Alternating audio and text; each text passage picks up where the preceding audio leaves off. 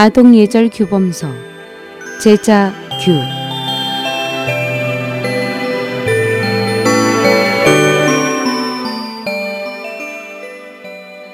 제자규는 청나라 강인 연간에 선비 이육수가 쓴 책으로 당시 많은 주현에서 어린이 교육용 교본으로 선정되었으며 그는 제자규를 쓴 공헌으로 세상을 떠난 후에 산서 강주 소년사에 모셔졌습니다.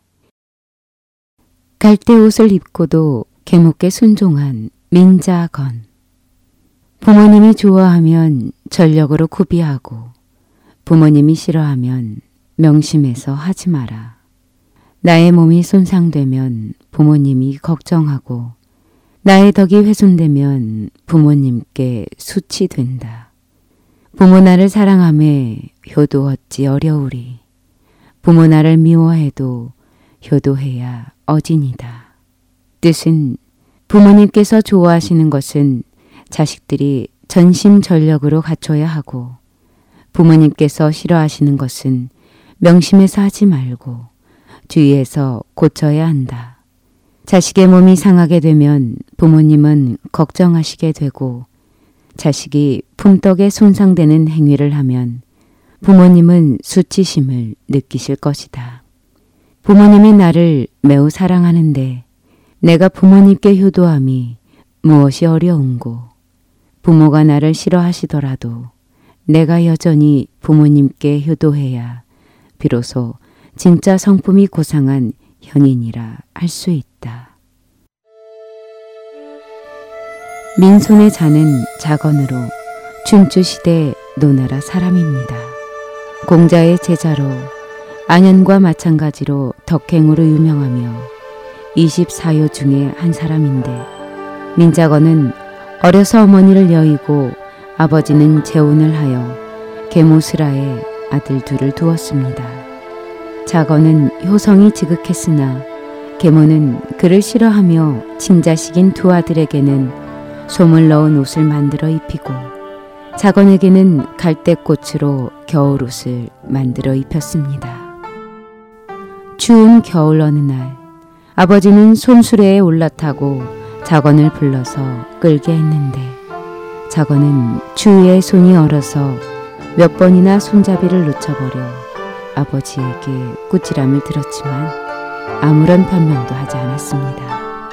얼마 후 아버지는 자건의 얼굴색이 추워서 푸르죽죽한 것을 보고 손으로 자건의 옷을 더듬어 보니 소못이 아닌 아주 얇은 갈대꽃을 넣어 만든 호도심을 발견하였습니다. 그런데 계모의 두 아들은 모두 소못으로 된 두툼한 옷을 입고 있는 것을 나중에서야 알게 된 아버지는 비통한 마음으로 계모와 헤어지기로 하였습니다. 이 사실을 알게 된 자건은 눈물을 흘리며 아버지께 간청하기를 어머니가 계시면 아들 하나가 죽으면 그만이지만 어머니가 안 계시면 아들 셋이 떨게 됩니다. 라고 하며 아버지께 간곡히 정을 올렸습니다. 후에 계모가 이 말을 듣고 크게 감동을 하여 뉘우치고는 자애로운 어머니로서 새 아들을 공평하게 대해 주었습니다. 이로 말미암아 효자 민자건의 명성이 만천하에 알려지게 됐습니다.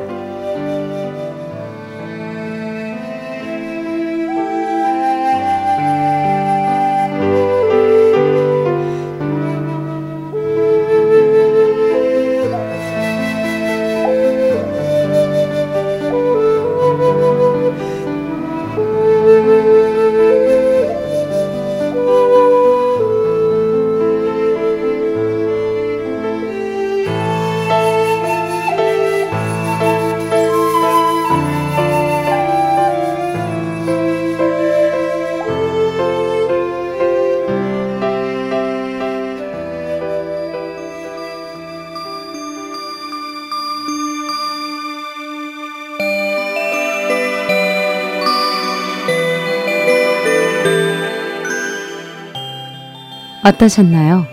저는 다음 시간에 다시 찾아뵙겠습니다.